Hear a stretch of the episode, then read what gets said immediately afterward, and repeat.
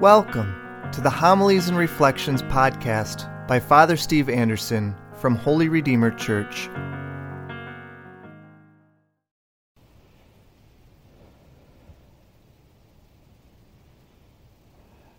Just had a real insight, and I'm not even going to share it with you.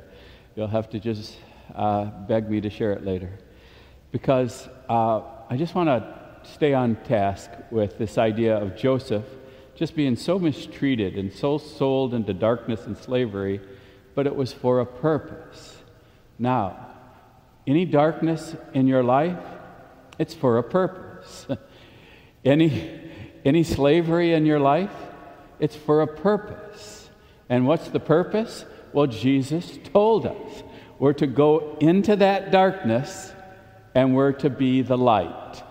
We're to cast out those demons. He says, we're to cast out that darkness.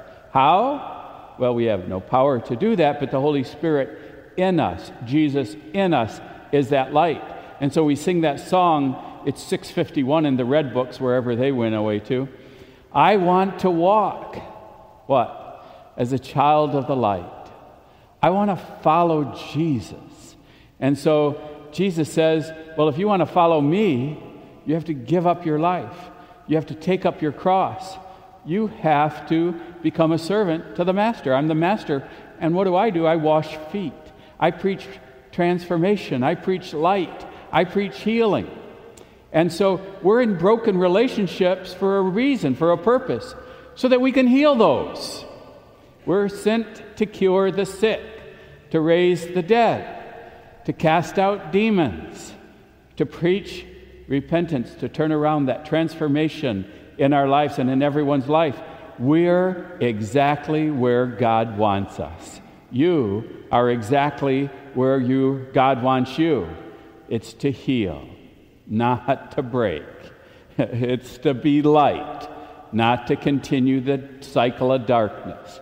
And it's to preach a complete transformation, a complete turnaround. Our lives are called to be completely different. Everything's changed because of Jesus, because of the cross. That changed everything, and it changed us. It's no longer I who live, Christ lives in me. That's our faith. It's full of meaning and purpose, and we're part of that.